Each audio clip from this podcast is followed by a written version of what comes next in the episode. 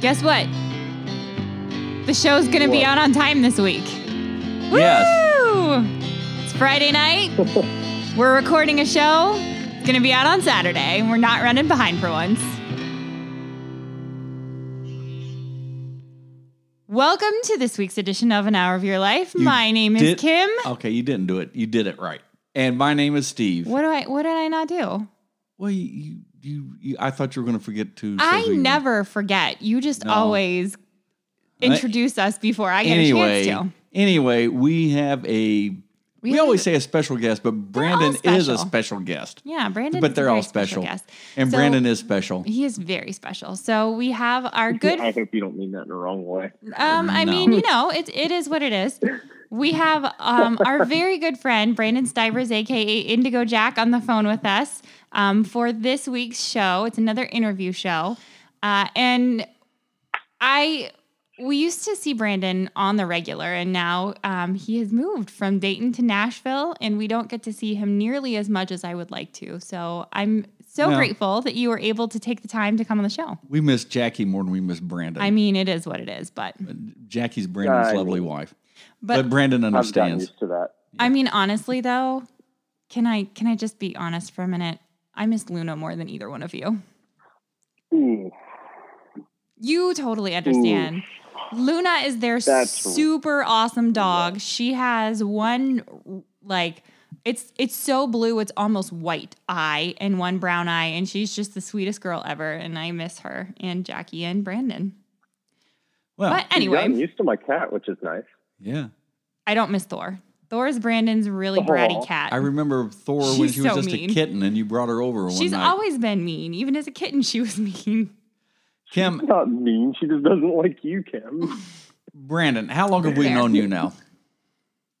oh boy. Um. Well, let's see. So I first met you when Kim was my teacher in high school, and that was a long time ago. well. I, mean, I graduated high school ten years ago. So oh my gosh, Brandon, can we not? Why did you ask? I met Brandon as Dracula. Yes, that's true. yeah. Dracula, and he That was, was and I will say, Brandon was an awesome He's a Dracula. very good Dracula. yeah, Well, thank you. I take pride in that role. He he nailed it. Like and nobody else even bothered to audition. I don't think after he went up there, um, because Brandon. Brand, when Brandon was Brandon and not Indigo Jack before he got cool, he was um, he was a theater nerd, and he was very talented. But like I guess just everybody kind of he got like the side roles, and so he auditioned for the role of Dracula and he walked up there and he just was so spooky and he had the voice down. It was it was perfect. Like it's it literally sent chills up my spine. And I don't think anybody else and this is in high school. I don't think anybody else even bothered to audition after that and, and because they all just knew that you had the part. I had a good teacher. yeah. His name was Mark Manley. He was the teacher before me. But No, I did not have Mark Manley, actually. anyway. You were my theater teacher well, thank you. through and through.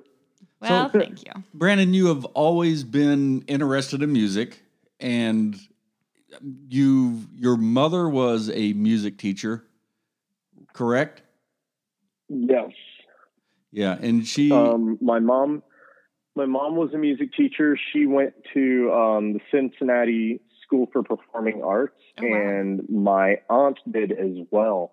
Actually, I think everybody, all, all my aunts, all my aunts and uncles, and my mom, I think all went to Cincinnati Performing Arts School. So Oh wow. it runs in the family. Did they yeah. perform together, like growing up or whatever? Um, they the ages are kind of spread out there, so Mhm. I don't think any of them were there at the same time. I could be Gotcha. totally wrong, but that's not something I ever really bothered to ask. Yeah. Yeah, no, that's cool. And so you, though, did not go to Cincinnati. You stayed home in Dayton and you went to Central State University, go Marauders, Yes. And you And studied. that's also where my mom went to college. oh, so she went to two different schools. Yes. So Cincinnati School for for, for um nah, Performing Arts was basically like high school. So it's kind of like um well Oh. it's funny because my last name being Stivers, Dayton has Stivers yeah, Stivers School, School for the for Arts. the Performing Arts. yeah. and they have just Cincinnati School for the Performing Arts down there, and that was basically their high school. And then my mom went on to go to Central State, and uh, now I have finished college finally in uh, music and become a Centralian as well. Yeah. So, Congratulations. but in, in your early years, your mom, is it fair to say your mom was responsible for most of your training and development? Well, um, so my mom started me off at a really young age. She says she didn't push me into music, but um, I mean that that kind of applies to when I got older. But when I was younger, she started my voice lessons when I was about mm, two and a half, three years old. As soon as I could open Oh. my mouth. So were you Wow. singing the ABCs or what? Yeah, I mean, I did my first solo at church when I was five. wow. And by the time I was that age, I was learning to read music and playing piano. So, which came first, the reading of music or the reading of words? Oh, words. I think my, I was reading like super simple books, like really just basic children's books by the time I was about three and a half or four, I think. Green eggs and ham type stuff? Oh, yeah, dude. Dr. Seuss was my jam. I love Dr. Seuss. I still have a Dr. Seuss book. Somebody gave me um, Oh, the Places You'll Go when I graduated high school, and I still have it on my bookshelf. Aw. So you, your mom kind of developed you and kind of led you, pushed you, developed you into this kind of career path right here, which you, you are a very talented musician. And you, you started with piano, you say, right? Yeah, um, I mean, technically voice, but piano being like, you know, the first instrument that I had to use my hands with. And that was, it was interesting uh, as far as a challenge goes for a five year old, but um, it kind of stuck with me. And, you know, I like playing piano. I like guitar more. but- So when did you start playing the guitar? Uh, I didn't start guitar until college. Really? Um, the secretary at Central State in the music department had a uh, an ex boyfriend that she didn't like, and he gave her a guitar, and she just wanted it gone. nice. So I told her I'll take it off of her hands. So I got a free guitar out of it. Oh, you didn't have to pay and, for it? Um, I didn't have to pay a dime for it. Where, Nice. where, where is that guitar now? Say what? Where is that guitar now? Oh, I sold it. It's at the pawn I got shop the in guitar Xenia. This this is how you play it smart. I got the guitar for free and I sold it for fifty bucks. nice. yeah, that helped me buy a new guitar. There, that's how it works in the music world. You just keep upgrading and selling and upgrading. So, did you teach yourself Yeah. then? Yeah, um, I started teaching myself at the end of my first semester of college, and I started college in 2010. So just a little context there. So I've been playing for about 10 years now. So would it be fair to say that? Oh, I'm sorry. Go ahead. oh, I was going to say I, just, I really just started by just learning songs that I liked, and uh, because no other way seemed to work for me, at least with guitar. And then once I got a basic grasp of the instrument, I was able to move on from there. Did you learn to play by ear then? Um, yes and no. I already knew how to read music, so it wasn't terribly difficult to figure out how to read guitar tabs Mm. and just figuring out. It was one of those things where you figure out the shapes, and then I learned the names of each shape, and then it was like, oh, somebody said, "Hey, play a G." I can do that now. Mm. So So, so would it, it be it, it all kind of fell together like math almost. would ooh, like math? So would it be fair to say that after you learned guitar and started getting a little bit better with it and more accomplished with it, that that is when you kind of put yourself on the career path that you're on right now, or did you have plans to be like a concert pianist or anything like that, or how how did that develop? Oh boy. So my initial plans when I first got into college was I'm going to be a music teacher and I'm going to get out and I'm going to teach in, you know, the Dayton school area and all that. And that is clearly not what happened as I'm now living in Nashville.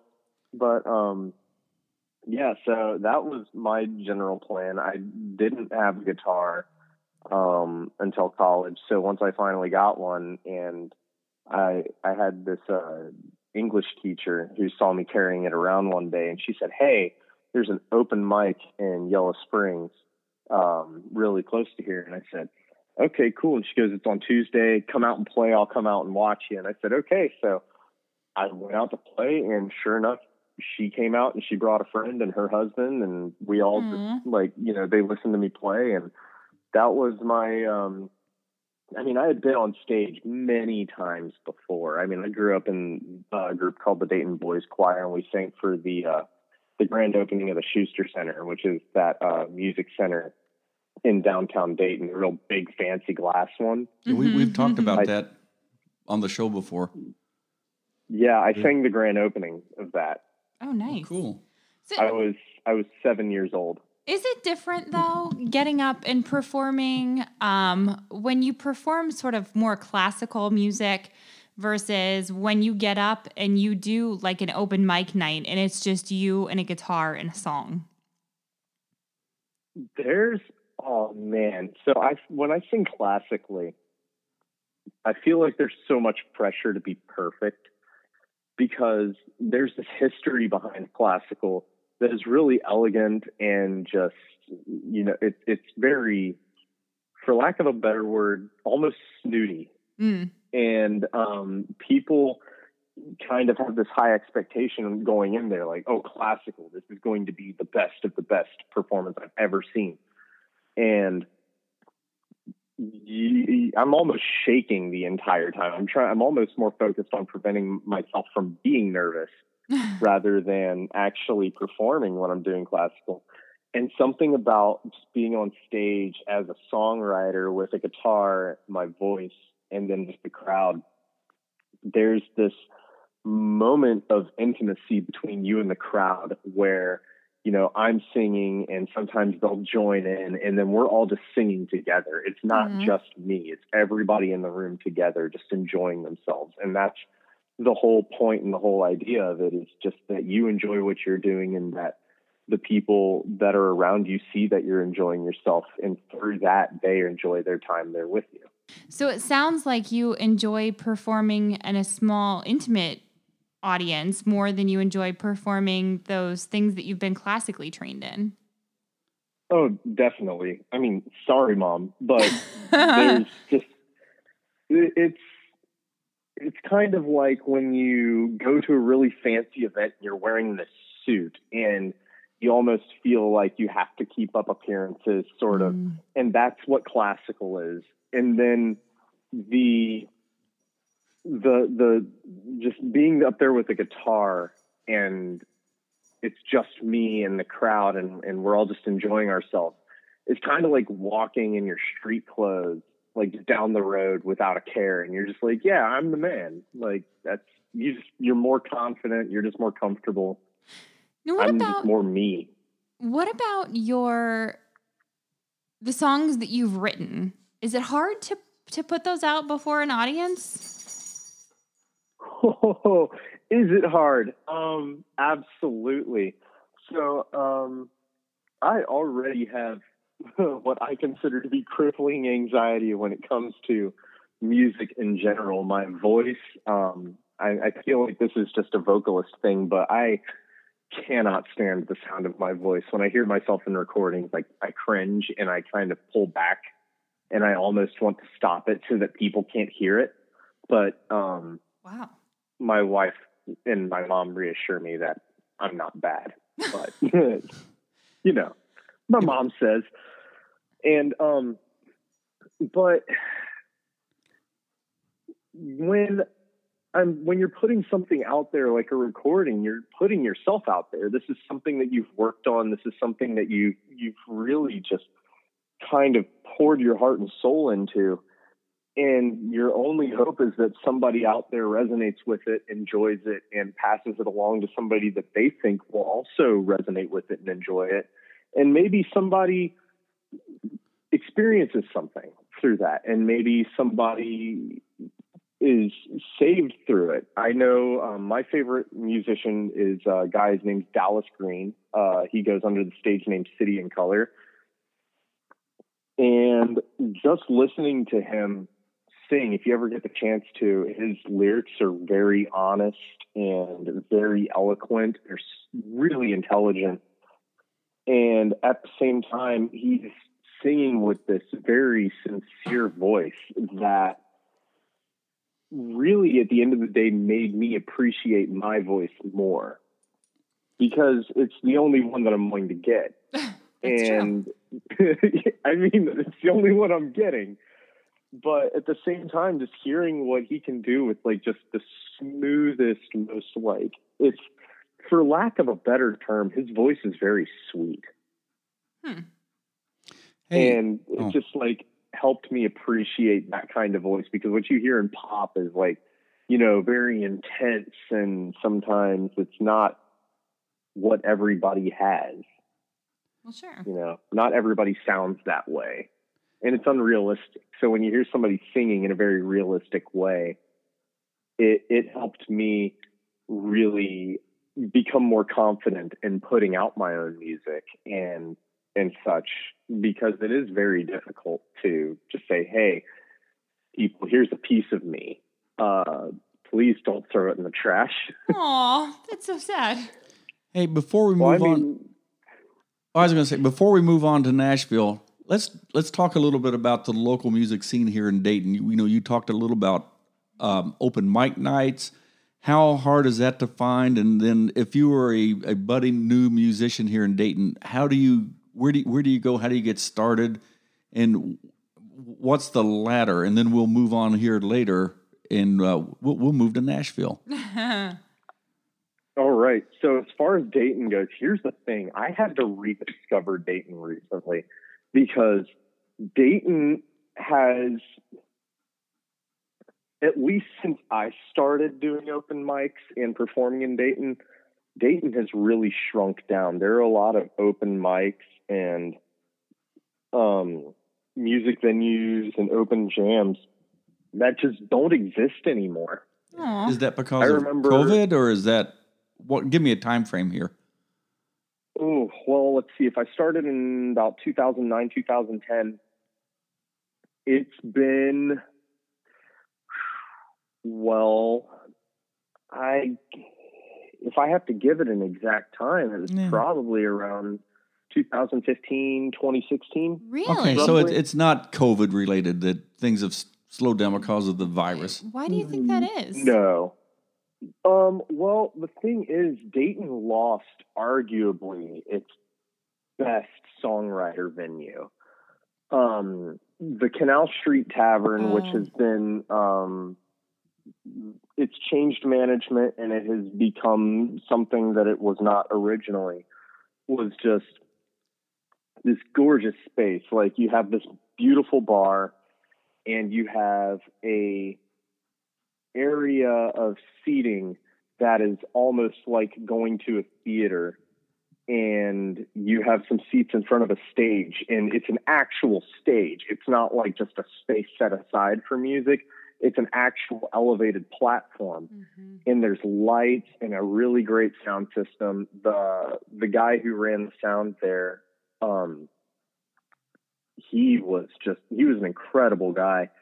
And he would you would almost have to not almost you actually had to sign up weeks if not months in advance just to perform on open mic Yeah. Yeah. Canal Street is And- definitely missed.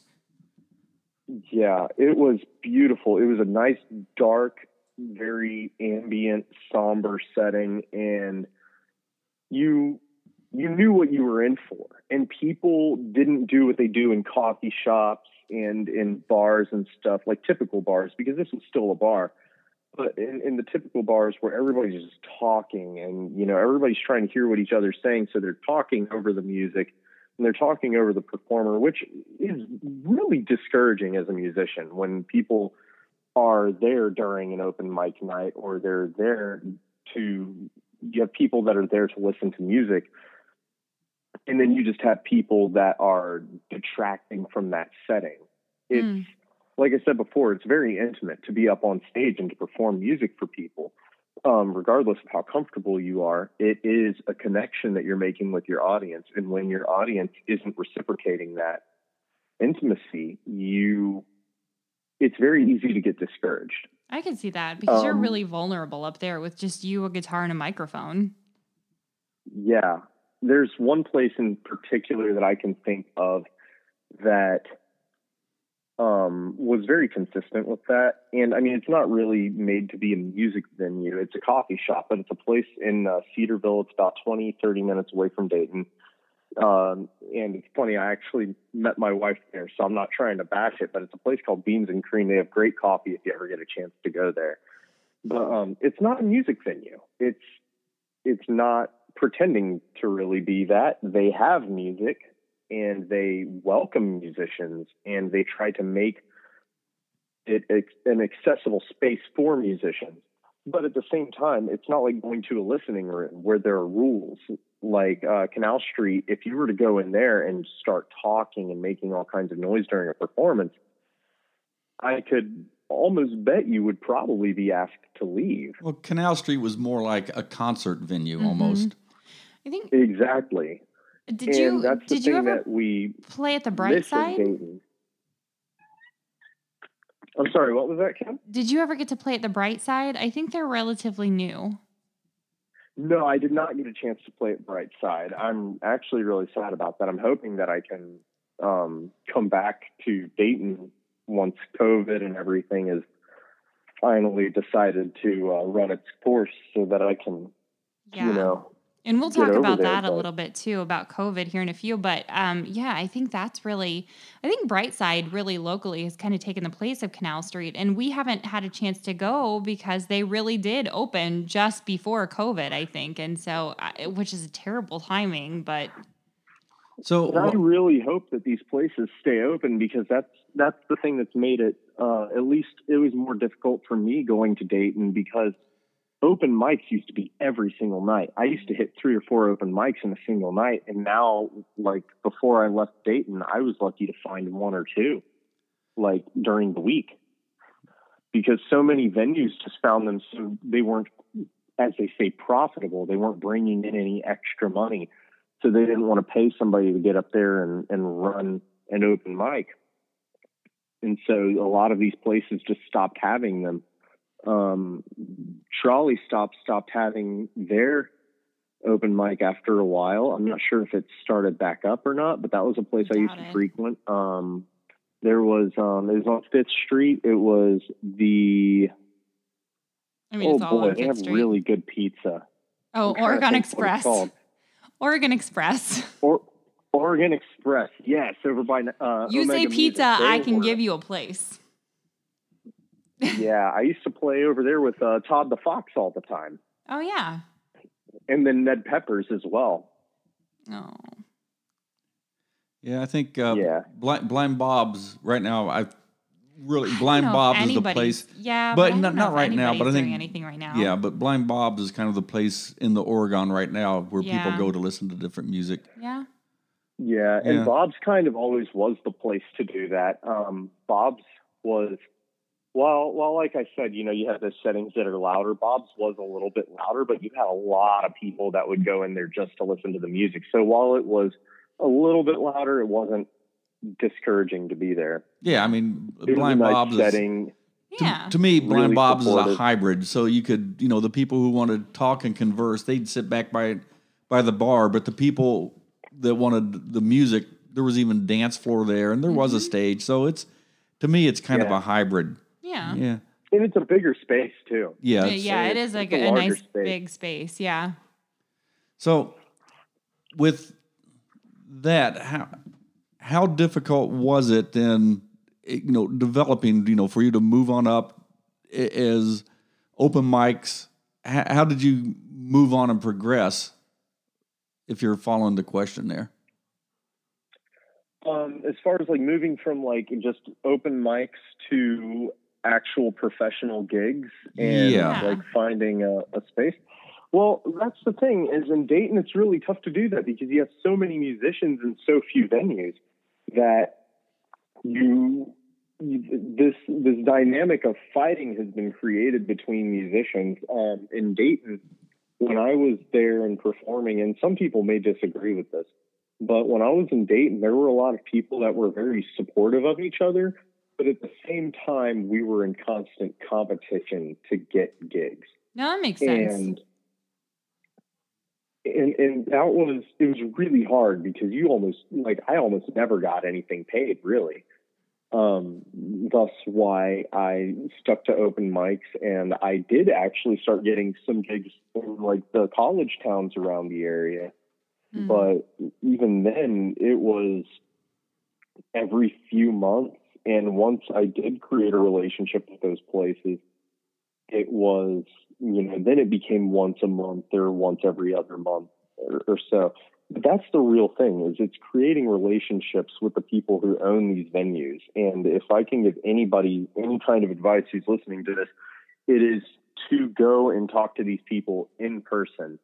Go to the open mics if they have one there, you know, perform, show them what you got, show them your chops, and really just be a genuine person. Don't try to be anything other than yourself. So it sounds like And- almost a recurrent, ongoing job interview. It is. And I hate job interviews. just let me do it. So you kind of grew up here in the Dayton area and developed kind of set your I don't want to say set your genre, but kind of set your career path. And, you know, before we get into Nashville, how what what genre do you do? What's your favorite? What's your style of music? oh man. So um my style of music, I'm going to get to Well- Nashville soon. you want to get what? We'll I'm- get to I'm- Nashville eventually. Oh yeah. My my style of music falls under um, alternative rock and um, folk music, Hmm. um, maybe even indie rock. But the thing is, those genres are so broad. Like you say alternative rock, and you're talking anything from uh, Nirvana to even some groups that would be considered metal. You Well, know, And I even remember very broad. I even remember Michael Bublé being considered alternative at one point in time when nobody was really doing much of the swing anymore or whatever. And that was an alternative, like a true alternative to mainstream music. So yeah, alternative. such a jazz artist. Alternative. I couldn't see. I couldn't see him being labeled as alternative, but I, I definitely could see the community and the general public labeling somebody as that when they just don't know what to call it. Right. Yeah. It's just, it's such a broad, so many things fall under the alternative label that, He's like jazz pop, yeah. Yeah. So which is funny. So, if you were to develop your own brand, your own genre, what would you call yourself? Oh Lord, There's a tough one for you, huh? Oh Lord, that's what you call That is- yourself? no, that's just such a loaded question. Uh, what would I? yeah, I get call paid. it? I, I get paid to ask the Yeah. uh, tough questions yes, here. you do. You get paid to ask the really hard questions. What would I call my genre? If if you were to get your own Oh, channel man. on Sirius XM, I- what would that say? Because I know what I would say. Well, for- let's let for Brandon but. I'm curious what he would Yeah. say. Well, see, that's the thing is I've done everything from classical to worship, and I'm trying to get back into my rock roots, and um, I've, a lot of that entails doing some blues stuff. But um, mm, mm, Those are not good noises. mm, we can come back to that one. yeah. Man, we might have to come back to So, that. Actually. I would I would call you Americana. I think that you are pure American music. There's a little bit of folk in there. There's a little bit of blues in there. There's a little bit the gospel comes out. There's a little bit of classic in there. And I think that Brandon is exactly what you would picture as America. He is a true melting pot. And that's kind of what I picture your that's how I would describe your musical style. I can definitely see that because I grew up. Okay, so it's really funny. I remember growing up listening to classical music, driving around all the time with my mom. And then I get in the car with my dad, and we were listening to Dire Straits, ZZ Top, the Eagles, you know, Rolling Stones, we were listening to classic rock. And then I discovered at the time, uh, I think it was in about sixth grade, I discovered 10390X where they were playing, you know, hard rock, alternative rock, and, you know, new rock is what they called it. Mm. And that was like Linkin Park and, um, you know, like all the bands, Yeah, Green Day, Right. all of the original Yeah, like OG Green Day, pop punk bands. Rage yeah. Against the Machine. Yep. And I Flock of Seagulls. I broke my collarbone during a Flock of Seagulls X Fest one year. Oh man, X Fest was wild. I never actually got to go to one, but I've seen pictures. I've heard stories. But my mom was super protective of me, so I never got to go to anything like that. And um, I, like she was so protective that I had to make a secret preset for the radio station. Aw. okay, And, so um, wait, wait, just one found second. that. So, Mrs. Stivers, I know you're going to be listening to this. just plug your ears for the next 15 seconds. It's fine. Oh, Okay. she already knows. She Okay. already knows. I'm pretty I'm pretty sure she knew what I was doing and she just let it happen. But it was one of those where if she like caught me and I tried to keep it going, she'd be like, "What's this garbage you're listening to?" You're like, "Mom, it's rock." And like, "Come on, I gotta be free." Okay, so, But oh no, go ahead, finish up. oh, but I, I'm just saying, I got really good at switching between that jazz station and the classical station uh, to and from my rock station. Like it was almost like one smooth motion. The second I saw her come out of the house to get into the car. All right, so let's load up the U-Haul and let's start driving south down Interstate 75. hmm And I almost died. I cried so much, so many times because you took my best friend away from me. I'm sorry. That's all right. She was my best friend first. That's true. that's true. Okay, so we, we're, we're we're in Nashville now. Wh- Now what? Now what? now what? What is That's the a great question. yeah? Now what? Everybody, everybody in Nashville is kind of asking that question in the music industry. Now what? Yeah, The the thing that we're really having a hard time with is like what I was experiencing in Dayton is a lack of venues. Because a lot of the venues that are open right now are the very touristy ones that you see on Broadway, Mm. the honky tonk uh, bars and stuff that are that are owned by all the really famous people. hmm But um, you know, i unless you're a house band or you've already made a decent name for yourself out here and know people, you're not really finding too much. Um, we're kind of still waiting for the open mics to open back up, but on the other hand, a lot of stuff is starting to open. There's a couple um, gigs that are here in Middle Tennessee, is what we call it. Um, anywhere, I think it's about like maybe 30 to 60 miles outside of Nashville, anywhere in that range. There's a lot of wineries and vineyards that are looking for people to come and play. But Oh, the only problem is nobody from Nashville is going to drive an hour there and an hour back for a $30 gig.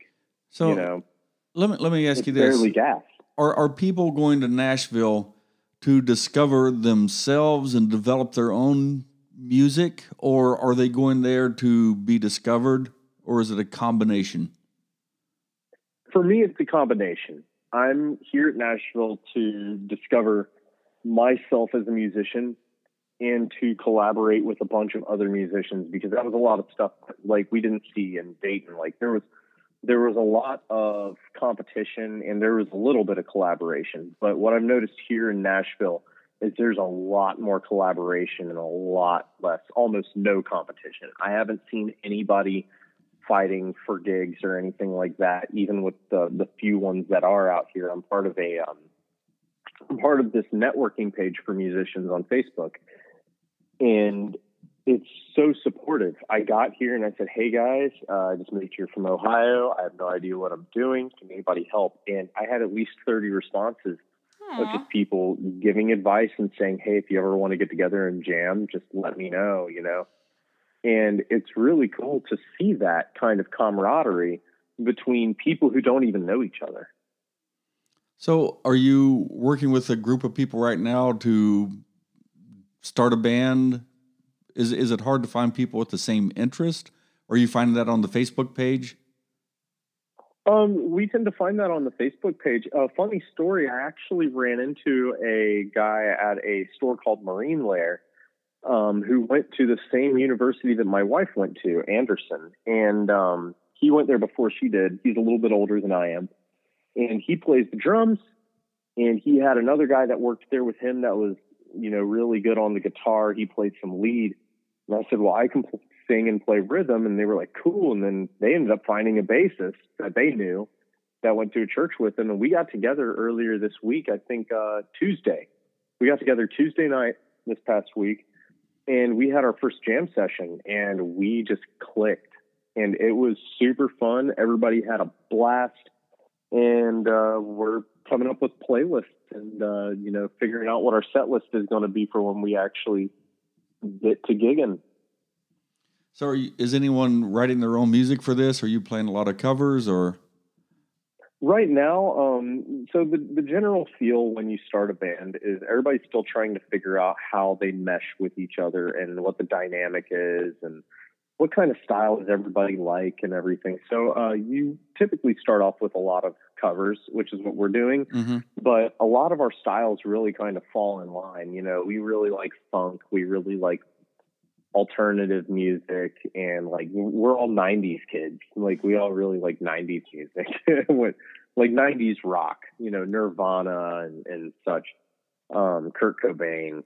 And um Pixies. We're we, we're working on a Pixies song, and um, we just kind of decided, you know, we're going to stick with some covers for a while, and just until we figure out how we uh, how we we synchronize with each other, and then we'll start writing original material. But I never stop writing original material. I'm always working on something. So who knows? You might hear something in the band show up that I wrote.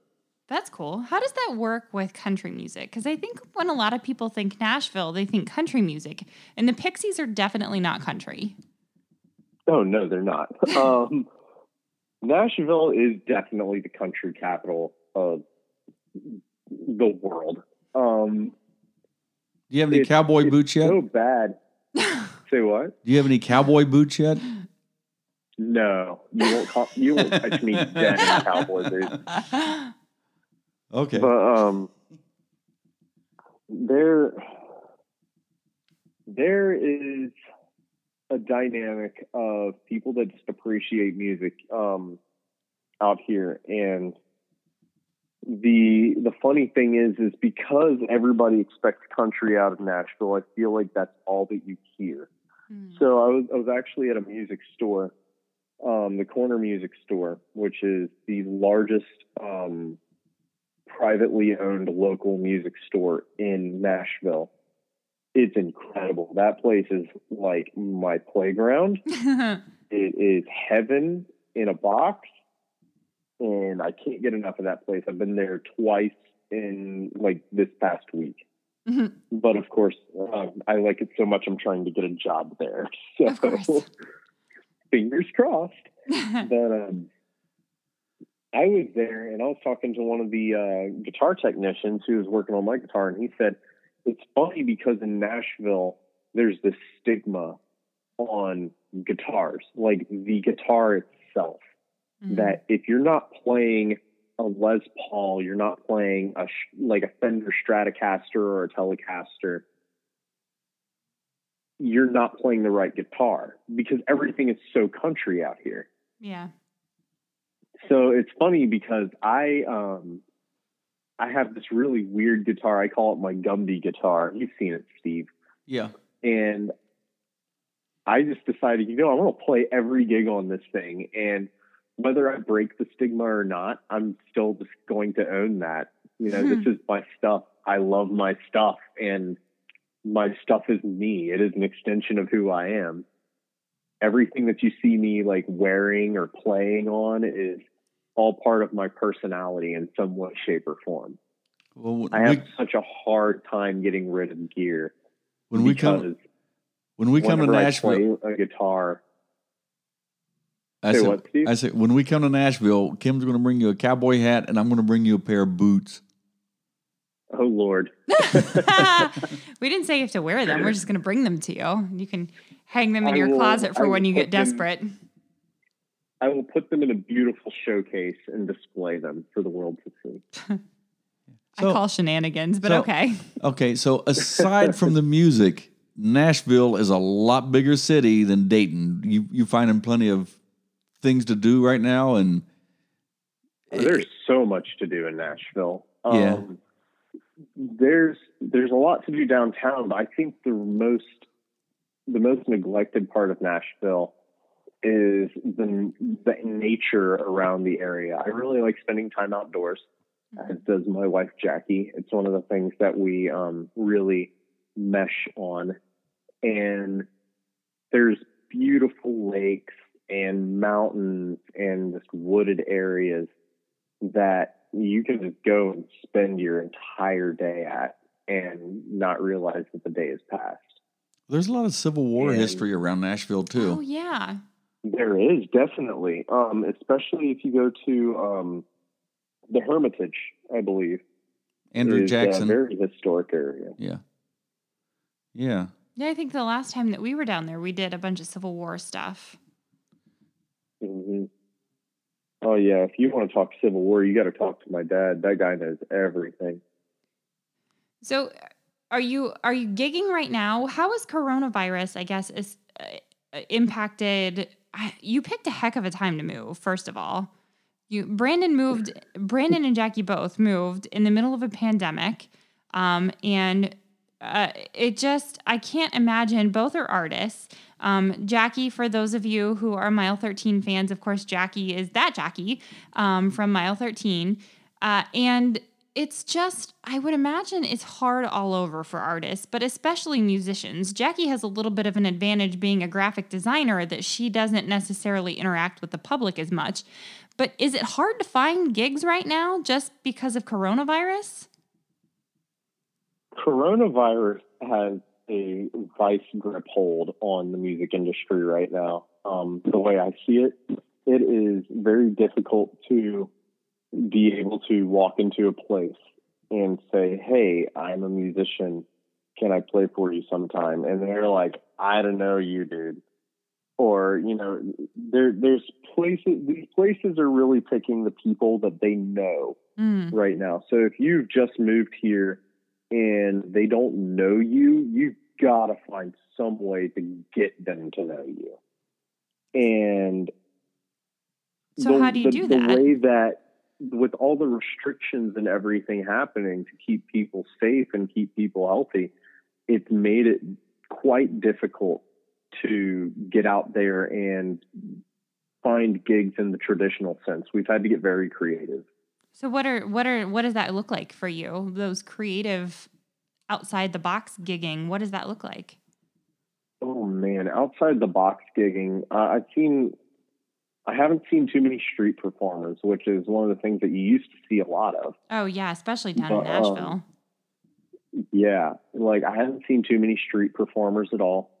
Um, as far as the, like I said before on Broadway, you have a lot of just the honky tonk bands that like everybody knows, and they're like the house bands playing. There are some small venues that are taking in new artists and um, even like lesser known acts to um, have a musical presence Mm. but a lot of the really popular areas, I don't think that the um, there's a place called the Bluebird Cafe. I'm not even sure if they've reopened music at all. Um, I could be completely wrong. I need to look more into that. But last I heard, they haven't reopened yet. And I was only talking about them with somebody a couple weeks ago.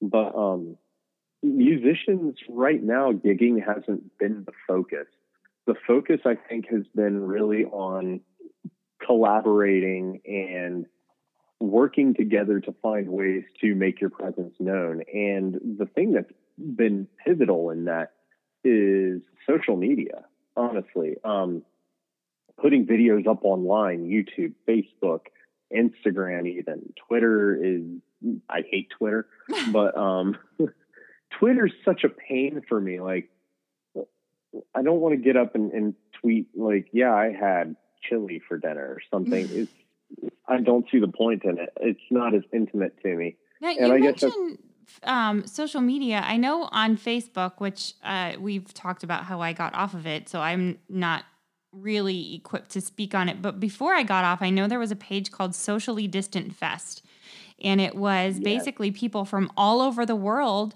That it's a 24 7 live stream. You jump on there and you're just streaming you performing. Do you ever perform on there and do you get feedback if you do?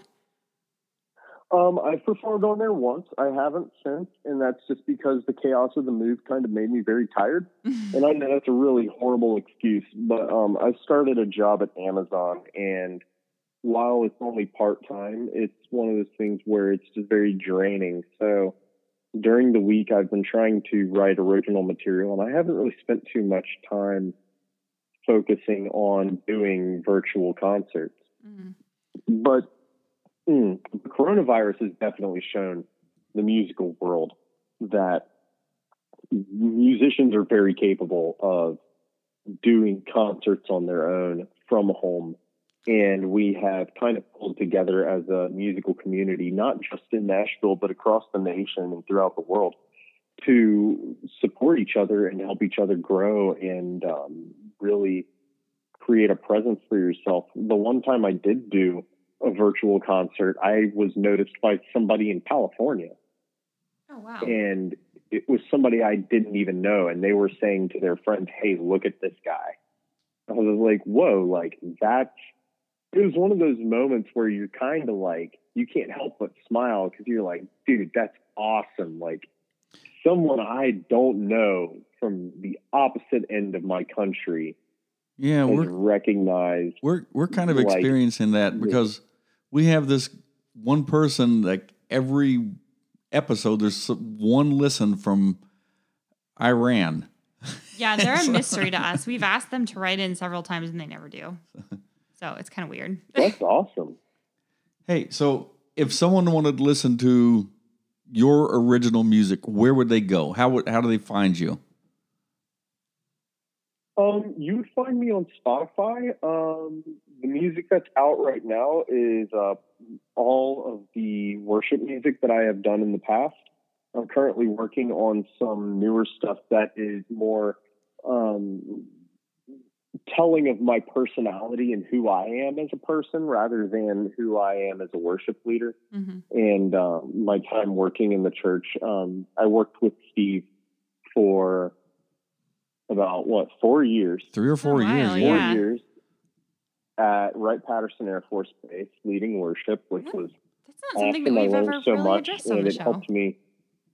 It really helped me grow as a musician that four years, which was awesome. Like just getting into a band's dynamic and and showing up and learning how to run rehearsals and and coordinating together. You know, Yeah. communicating, coordinating as a group. Well, that's But, kind of um, that's kind of weird right now. When I say weird, everything is online, so it's almost like a TV performance that we're doing. But Yeah, that's something we've never really discussed on the show is that Steve is a praise and worship leader. Um, I don't think we've ever even mentioned that. And it's, it's something that I'm really proud of. Um, and it's something that obviously has influenced you. And, and it's really cool. Um, you know, you say that, Steve, that uh, everything is kind of different now. Um, and it's more like a TV show because we live stream chapel services. yes, we have to go and record and play in front of a camera right now. But Yeah, I um, was doing that at my church before we left Ohio. Except we weren't we weren't pre-recording. We were just doing it live. well, we tried So live a couple of live times, stream. but ended up going. It was best to go uh, recording, just, Yeah, just because I of think- schedules. I think the pre-recorded route is a little bit um, cleaner, It's weird. and there's there's less variables that can mess things up. Because you know, if you're doing a live stream and your internet just decides that it doesn't want to work today, then you're done, and it can be one of the most frustrating things. yeah, and it takes a whole we different had that set. happen a couple times. Yeah, and it takes a whole different set of equipment to make that happen.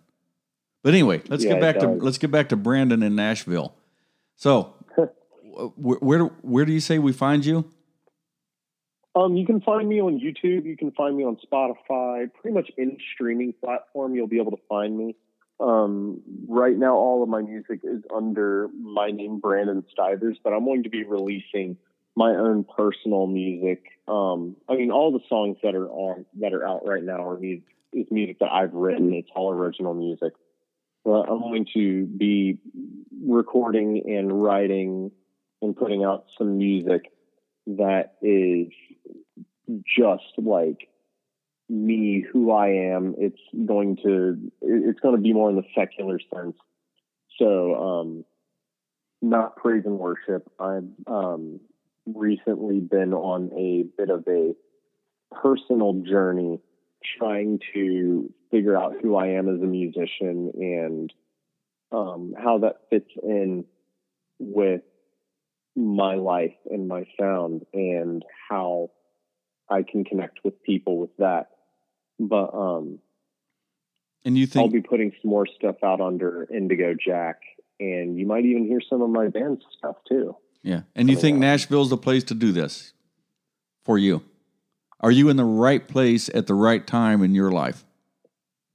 I think I'm at the right place and it's the right time, but I don't think that Nashville is the end all. I think, honestly, if you are a musician and you're looking to try to make anything for yourself, really start where you're at and start online. Um, you can make it just about anywhere nowadays. You don't have to mo- move to a big city. There's such a big, massive internet presence around the world that you can just focus your efforts in different places by doing things properly. And uh, you can find all the tools for that online. But um, i mean honestly for musicians who are in say rock right now there is an unbelievable amount of support for american rock music in mexico right now really? which is crazy. It's not even the U.S. But Mexico City has had um, the highest stream rate for American rock bands. Hmm. I think it was in 2018 or 2019. And South America is just eating up American music, North American music. You know, bluegrass was big in Japan in the '60s. That's true. That's true. Yeah. Okay, But Brand- it's because it's different from what they hear and they like hearing Oh, yeah, stuff. that makes sense. So now you can say you can go look for Brandon Stivers on all of your streaming platforms, and you can you can be that hipster guy that's like, yeah, I knew Brandon Stivers before he was Indigo Jack, and he was just Brandon Stivers. I've been a fan of his for a long time. and it's Brandon B R A N D E N. Yeah, yep. Yes, I had to be different. Yeah. Well, your mom was different, so Your mom is your mom was clever. So, so Brandon, we got just a few more minutes. Any last things you want to leave us with? Promote yourself. What you're doing? We- Um, we got about two or three more minutes here. Okay, yeah. Uh, How- how do they get hold of you? Find me. Say what? If someone wanted to write you, how do they get hold of you? or book you. Or book me. Okay, so uh, you can find me multiple different ways. You can find me on Facebook under, I believe I'm still under Indigo and Lights right now, but you will be able to find me under Indigo Jack on Facebook, Instagram, and Twitter. Um, on Instagram, I am called in. It is uh, Indigo underscore Jack official. You can email me at Indigo and Lights at gmail.com. You can message me on any of my social media platforms. And uh, even if you just want to say hi, you know, drop by, give me a shout out, and I'll uh, get back to you as soon as I can. He's I actually like very talking to people approachable. and meeting new people. Yeah, he's very approachable. I would suggest that you drop him a line. Brandon's a nice guy. Follow him on Instagram to see No. pictures of Luna. And and Yes. and him, I guess, too. But I will Luna be posting especially. pictures of the pup. All right. So we're So Re- one thing also before we wrap up, something that I wanted to um, put out there also, uh, NIVA, the NIVA, the National Independent Venue Association. You can find them at nivassoc.org or saveourstages.com.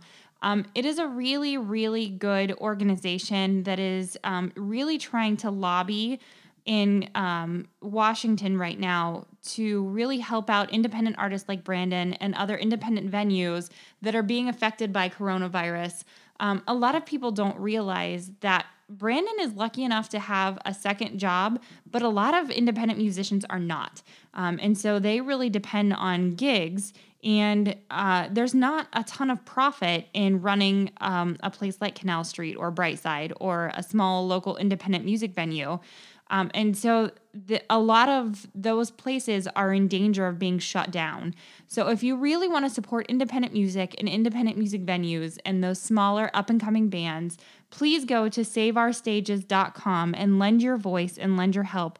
Um, they're not asking for money, they're just asking for names for petition so that they can get some of this um, support and stimulus money to help save their local venues uh, from the the you know bills and everything that are coming along with coronavirus and not being able to open. So it's time for a little bit of a teaser right now. In the last literally seconds we have right here, we're gonna have Brandon back on the show here in a couple weeks. Yes, I'm so excited for this. And Brandon, what are we going to be talking about? We're going to be talking about a place that many people have dubbed hell on earth. It is called Centralia, Pennsylvania. Ooh, I love it. Game nerds might know it as Silent Hill. All right. Ugh, That's so enough of a teaser. I'm so excited. That's enough of a teaser. We're crossing over into mile 13 territory. I'm super excited. All right. Well, Brandon, thanks for being on the show tonight. Best of luck in Nashville. Can't wait to see you again, my friend. And uh, tell Jackie hi, pet Luna, and we'll see you when we see you. Tell Thor to get over herself. Definitely will. Oh, she's just sitting here right here listening to you. Aw. Oh. Well, we Yeah. love you guys. We stay love you safe, guys. stay healthy, and we'll see you when we see you. All right, Kim. So, Love If- you guys. Take care. yep. Thanks, Brandon. We'll see you. So, Kim, if someone wanted to get hold of us, we can certainly pass the message on to Brandon. Absolutely. How do you, how do you get hold of us here at? Uh, Our show is called An Hour of Your Life. Yeah. Is, is what you were trying to say. yeah. You can find us at a lost hour at gmail.com is our email address. We're also a lost hour on the Twitter. On Facebook and Instagram, we are an hour of your life. Uh, and so you can message us on any of those places. We still have like two Twitter followers, so please follow us on Twitter. So I I'm with bothered to- Brandon. I'm with Brandon on Twitter. I know Twitter's not my favorite, but but if it is your it, if if it's your favorite, go follow us on Twitter. All right. So, from our studios in Sugarcreek Township, Thanks for spending an hour of your life with us.